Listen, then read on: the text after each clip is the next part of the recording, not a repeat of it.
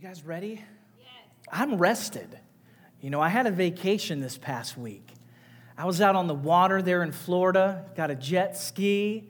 Uh, I had a little pontoon boat, not to make any of y'all jealous today, uh, but there is something that can happen when you're just out on the water or even just on a balcony looking at the waves of the ocean. You, you just, you come to grips with the reality of how small you are. I don't know the last time you've had a moment like that. Maybe it was at a mountaintop, maybe it was at the ocean. Those were generally my two places. But I was just reminded of how big and vast and powerful God really is.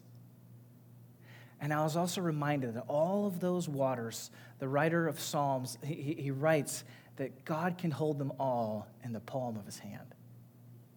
And it just reminded me Number one, that God is in control.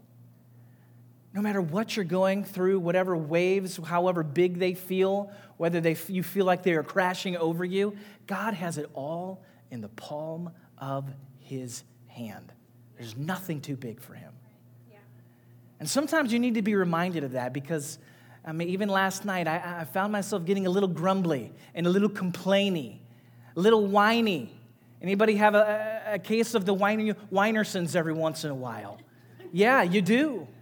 As humans, we, we can whine about our situations and forget that we serve a God who's really big and really great and really powerful and truly who loves you. It's easy to forget. That has nothing to do with the message today. That was free. All that was free.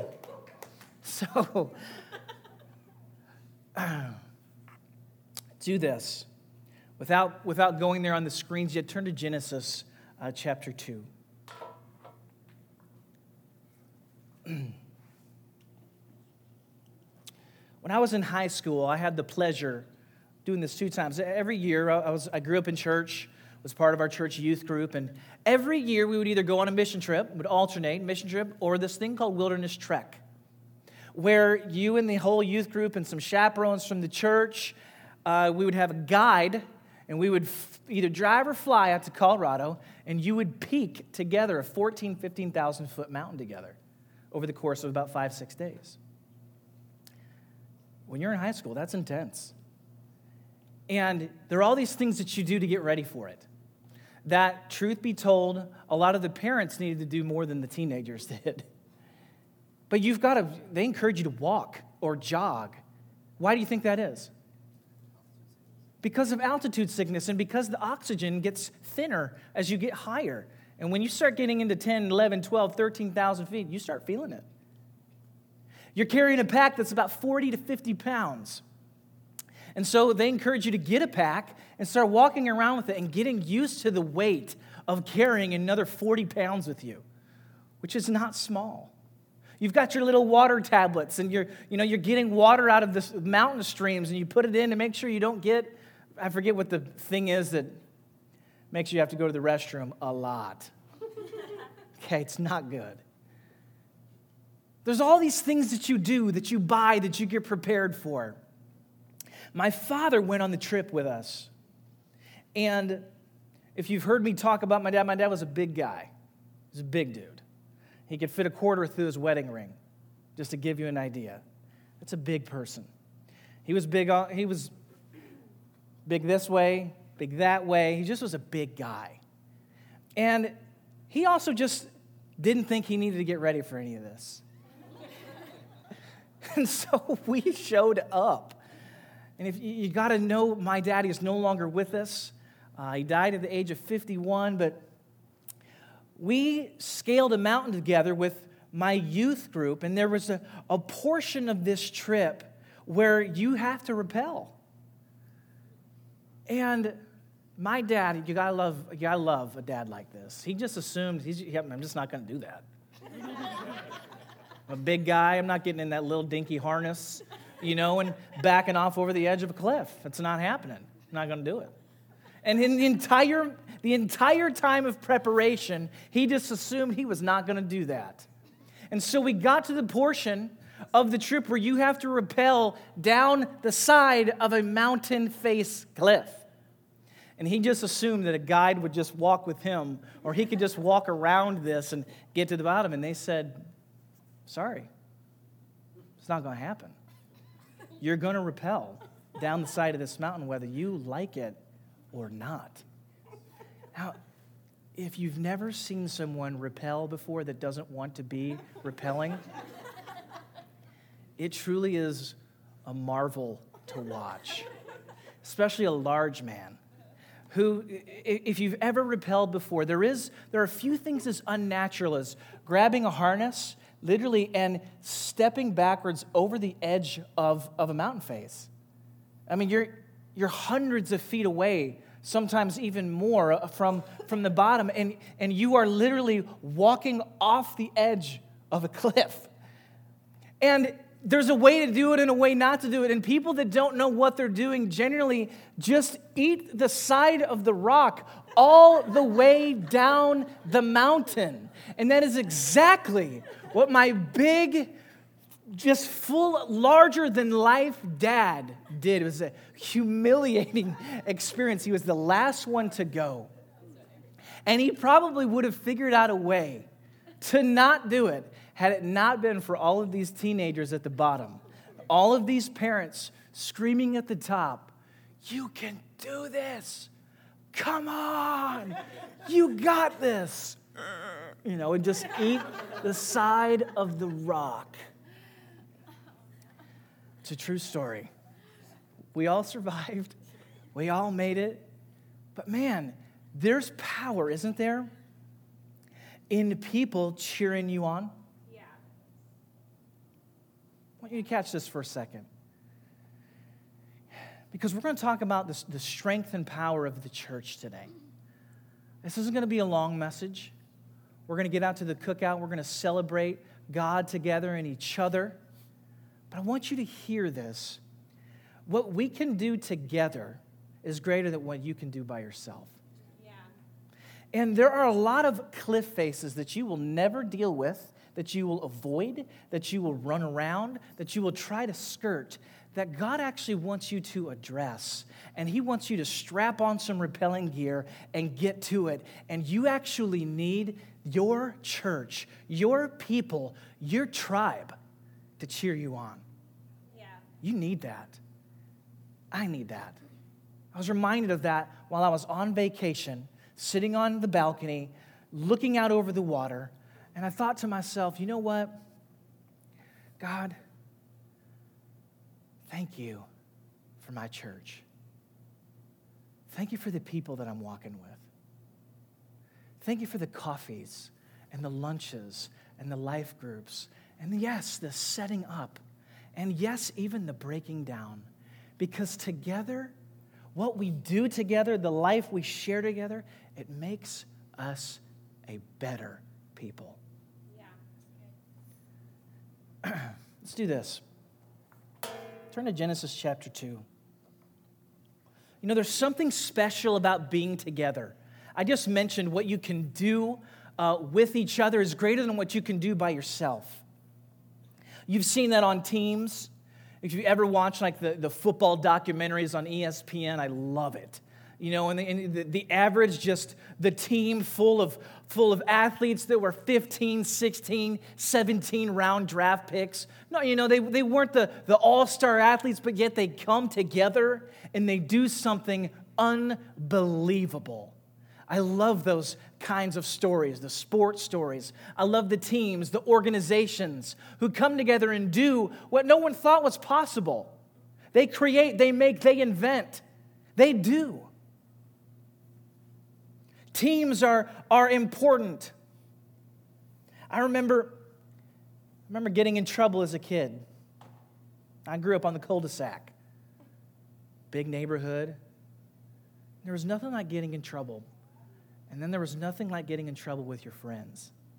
It was different, wasn't it? You know, all, you, you got all just lined up. You're just getting blasted by all the parents.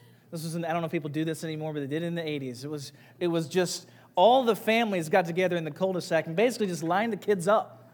What do y'all think you're doing? and when if it's by when it's just you, you feel like a dog. But when it's you and your friends, you, you kind of feel like a dog, but you're also kind of like, that was awesome. You know, there, there's something about experiencing things with other people. If you've ever been scared by yourself, it's different than when you're scared with others. There are things that you can do, that you can endure, that you just can't do on your own. You guys with me this morning? Yes. Last one is there's nothing like a funny movie. And a movie is funny. But then when you've got your buddies with you, why is it that it's that much funnier? And the movie's over, and all you do is repeat the same dumb lines, and you're like, oh my gosh. And you imitate the voices, and there's just something different when you're with actual people. That's great. So now here we are in Genesis 2 7. Keep that in mind. Put that in the parking lot for a second. Because from beginning uh, of Scripture to the end of Scripture, we see this idea of togetherness at play and at work. And in the beginning of Scripture, the Genesis, the first book of the Bible, in case you didn't know, says the Lord God formed a man from the dust of the ground. His name is Adam, and breathed into his nostrils the breath of life, and the man became a living being. Drop down to verse 18, and Scripture says that the Lord God said, It's not good for the man to be alone. I will make a helper suitable for him. Before we get into all the theology of Genesis here, creation story goes like this God created light out of the darkness, and He called it good. He literally says, Man, that's good. He creates the sun and the moon and the stars, and He sits back for a second and says, That's good. He creates the skies and the heavens, and He creates land. And He does the same thing. He, he looks at it and says, That's good. And then He creates, uh, uh, the Bible says, creatures in the sea. He, he makes it uh, filled with life. And He does the same on land. He creates creatures and animals and sea life, marine life, and He creates plants and trees and flowers and all of the things that you look at and say, God, that is amazing. That is good. And then He creates man. And it's not that man itself the inherent creation of a man with two arms and legs and a, and a head and all that was somehow bad. He looked at this creation, though, and he said for the very first time, This isn't good. And the reason he addressed it is because man was alone. That's it. And sometimes, church, what we can do is we can talk about how amazing our relationship is with God, and we should never not talk about how amazing God is. But sometimes we talk about it to the exclusion of relationship with other people.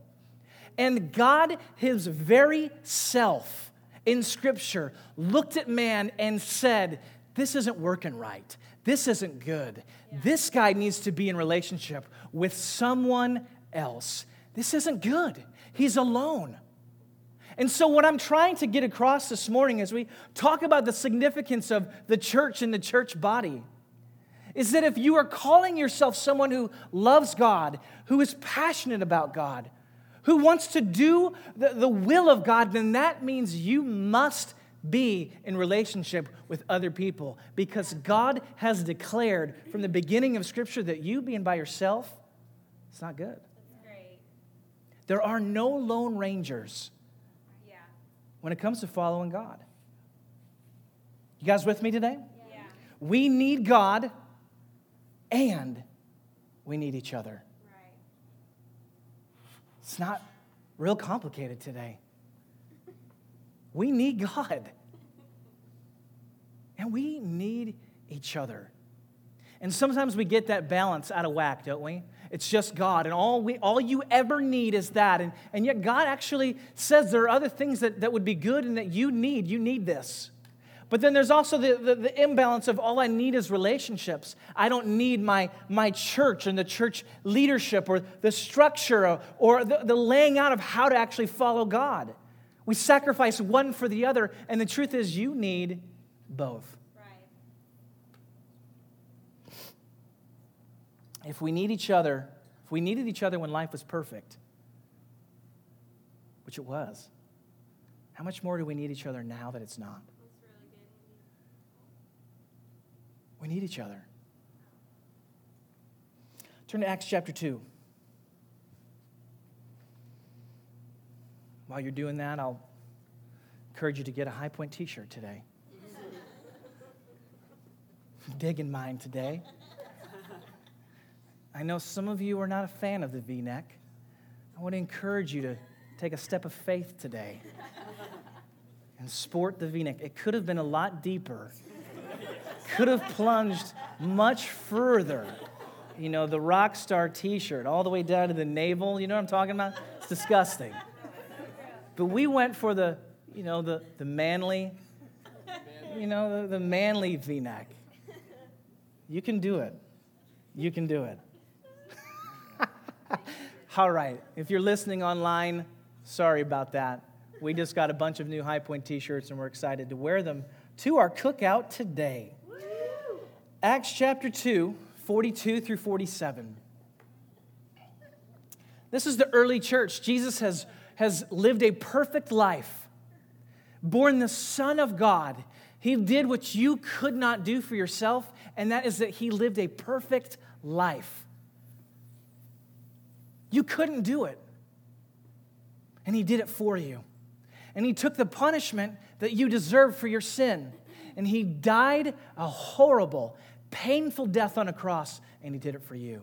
And then He rose from the dead. And those who had been following are now organizing together in what we now call the early church. And this is what it looked like. It says they devoted themselves to the apostles' teaching and to fellowship to the breaking of bread and to prayer.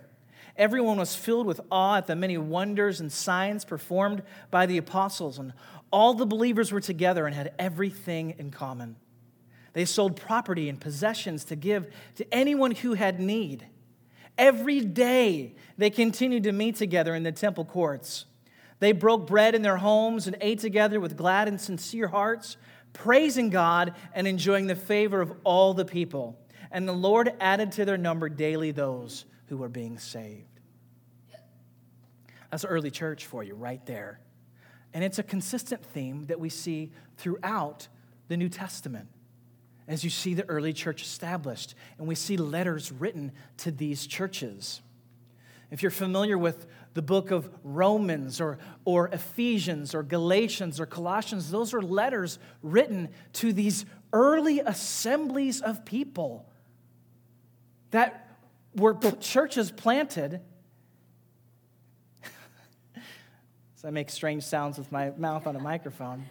Churches planted in these cities, and they're getting together just like we're doing, and they're praying together, they're being taught together, they're worshiping together, they're sacrificing together, they're giving together, they're eating food together, and enjoying life together. And how often did they do it? They did it every single day. That's intense. Is it not? In 2016? Yeah. If I, was, if I were to stand up here and say, guys, we're going to start doing this every day, you'd say, uh, kill me now. you, you just, we don't have the chip or the capacity to imagine getting together with a group of people every single day. And yet there was tremendous power in it. There was a study. I, if you haven't had a chance to, I'm going to embarrass him for a second. If you hadn't had a chance to grab coffee with Brian here at our church, he's smart and talks about studies and, and I was swimming in data. By the end of my coffee and lunch, it was awesome. And I had all these studies that, I, that I, I'm, I'm researching that he referenced in our conversation, which, guess what? I, I don't really do that uh, on a general basis, but that's what he does partly for a living. And so we, here I am swimming all this stuff, and there, there's a study at Indiana University on, on blind people, people that, were, that are congenitally blind, people born blind. And they wanted to do a study on, on the power of, of communication, specifically as it pertains to human gestures. And one of the things that the study found is that people that were born blind, children all the way up to adolescents, use the exact same hand gestures when they're communicating as those that have full range of sight. Meaning, even, by the way, when they were communicating to other people who were blind. Which poses an interesting uh, uh, thought process for us poses some great questions for us. Why would somebody who is born blind, who hasn't learned to communicate the way that you and I maybe would communicate because we can see, why would they communicate the same way? And what benefit does someone who cannot see? In speaking to someone else who cannot see, why would they be using their hands as they communicate? Because there is no added or gained benefit in the conversation. And what the conclusion of the study is there's a lot of answers that we don't have, that we don't know regarding just what it means to be human and human communication at large. But what we do know is that communication from one person to another is more than just words. Yeah. It's more than just speaking out of your mouth. There is something literally that happens when you find yourself in the presence of another person. Something changes. Just like we talked about at the very beginning. When you're by yourself, things are different. When you're with other people, things are different. Something special happens. And here in an age of 2016, we're coming together in literal flesh and blood relationships. It's oftentimes dismissed as unimportant.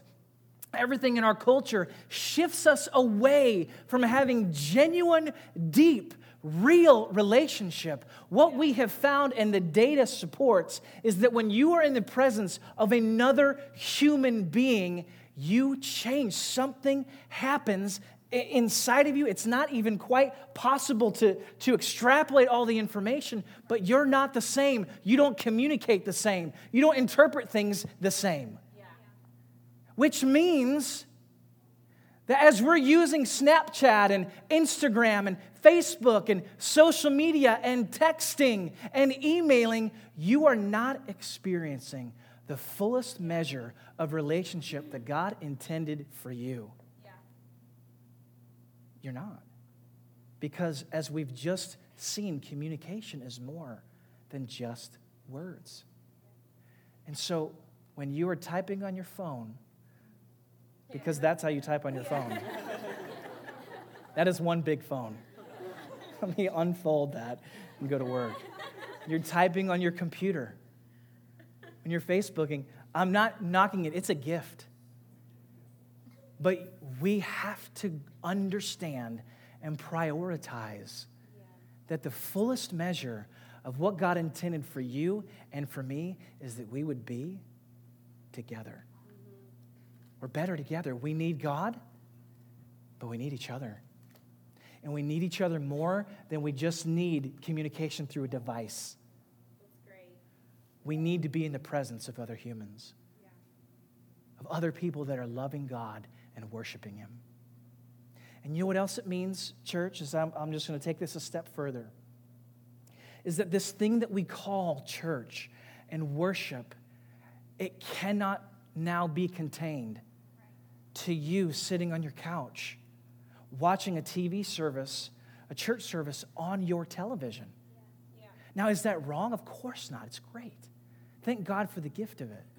Thank God for being able to stream worship through your TV. Thank God for being able to listen to a podcast, listen to somebody preach. Thank God for li- being able to experience all of the things that can encourage you and give you the word and help you apply things, but it still is not the same as being in a room with other people worshiping God together. Right. It's not the same.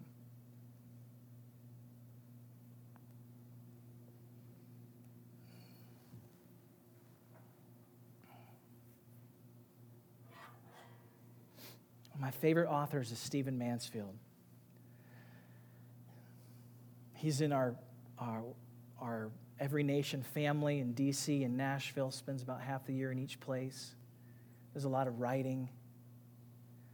He's a historian by trade, and he writes that the average American man over the age of 25 no longer has the capacity or ability to point to someone in their life that they would call a great friend or a best friend. Amy and I have this conversation regularly because I can find myself, if I'm not careful, drifting into that same category. And there's nothing inherently wrong or immoral with that. But understand that we need friendships and we need community. But the, the natural trajectory of our social engagements and, and our life is that it would move us away from deep relationships with people. Think of your job. How many people have moved multiple times for jobs from one place to the next? How many of you are cranking out 60 hours a week? 50, 60, sometimes 70, even 80 hours a week for your job. It's a serious commitment. Am I right? Then you, you get married, you enter the season of life where you're getting married and you have children. And it's a blessing. But understand that now all of the sudden you're, you're, you're, you're married, you have children, and you have your job. And the reality is, if you're not careful, you'll have no time for anything else. Yeah. And as time goes on, those relationships, it's, that, it's the person that you used to talk to every week, then it's every month, then it's every six months, then it's every year, and then it's like it's almost too hard to even try to catch up. And I want you to hear that God has more for us than that. Yeah. He has more for you than that. And that part of you being in a church family is that we would know each other yeah. and have genuine, real relationship with one another. Some of you here are introverts. I get that. Okay? I'm not suggesting that you have to be best friends with 900 people. I'm not even remote. Everybody has a different barometer and capacity for what that looks like. But we can all agree that we need people in our lives. Yeah. We need genuine, real relationship. We need God and we need each other. Yeah. and so here's what we're getting to this morning.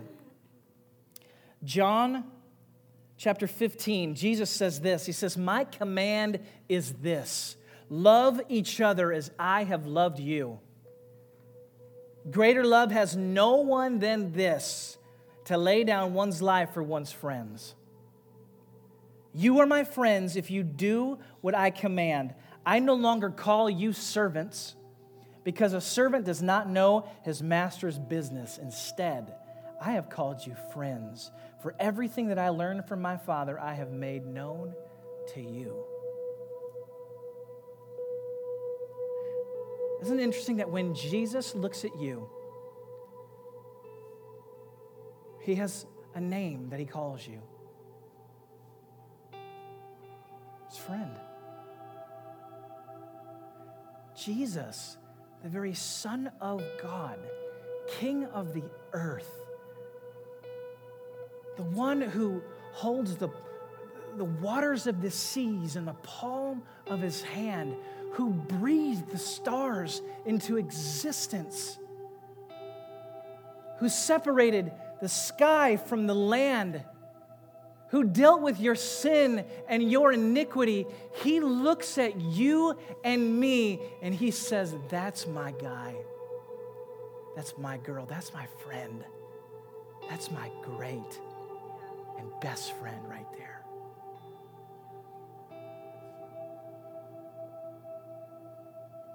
And Jesus takes it a step further and he says, A new command I give you love one another as I have loved you, so you must love one another. And by this, everyone will know that you are my disciples. If you love one another. How did Jesus love us? By laying his life down for us. No, no, what does the word say? Greater love has no one than this to lay down one's life for one's friends. And so, what do we get to do this great morning? We get to grow in friendship with each other. Because if there's anything that this community needs, it's to see men and women truly love each other the way Christ loves the church. If there's anything our community needs to see, it's to see brothers and brothers loving each other the way Jesus loved his brothers and his sisters.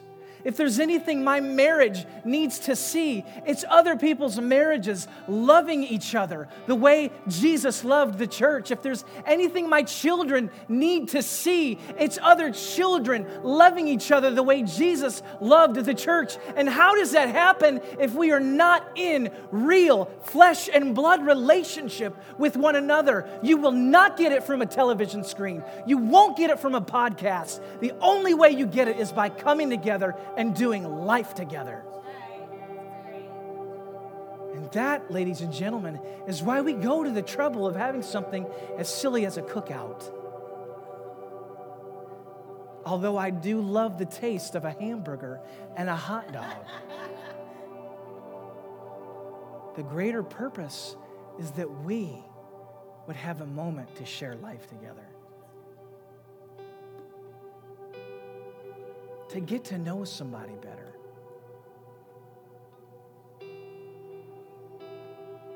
For people that don't look like each other, to sit across from each other and to break bread and to have fellowship and love for one another. That's why we do it. By our love for each other, the world will know. That we follow Jesus. They may not follow him, but they'll know something's different. So your challenge is, is, is one, it's the easiest challenge I probably have ever given you. I've given you many. Over the month of June, thank you. For the month of June, I want you to take the time. I want you to carve it out.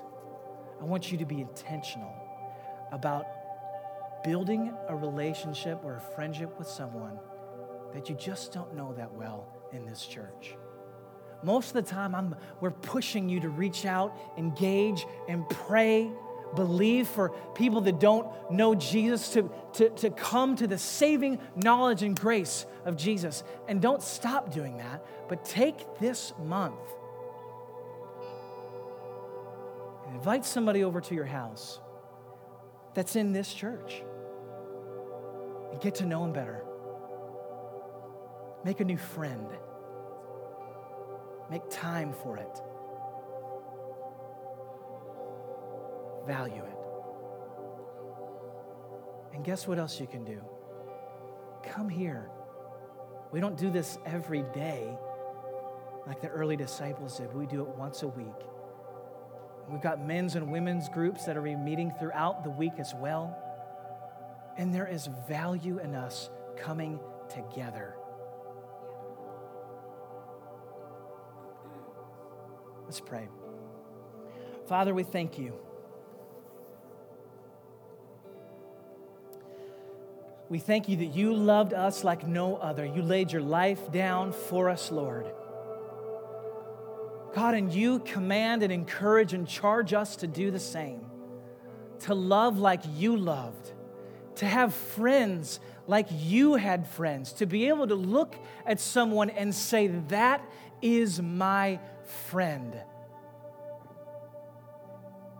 And God, we desire to live our lives as boldly and as recklessly as that early church. God, sacrificing for one another, giving to one another, eating lunch and dinner and meals with one another, praying with one another, being taught together, growing with one another. God, that is our desire today. God, would you help us to have the courage to be vulnerable enough to do it? In the name of Jesus.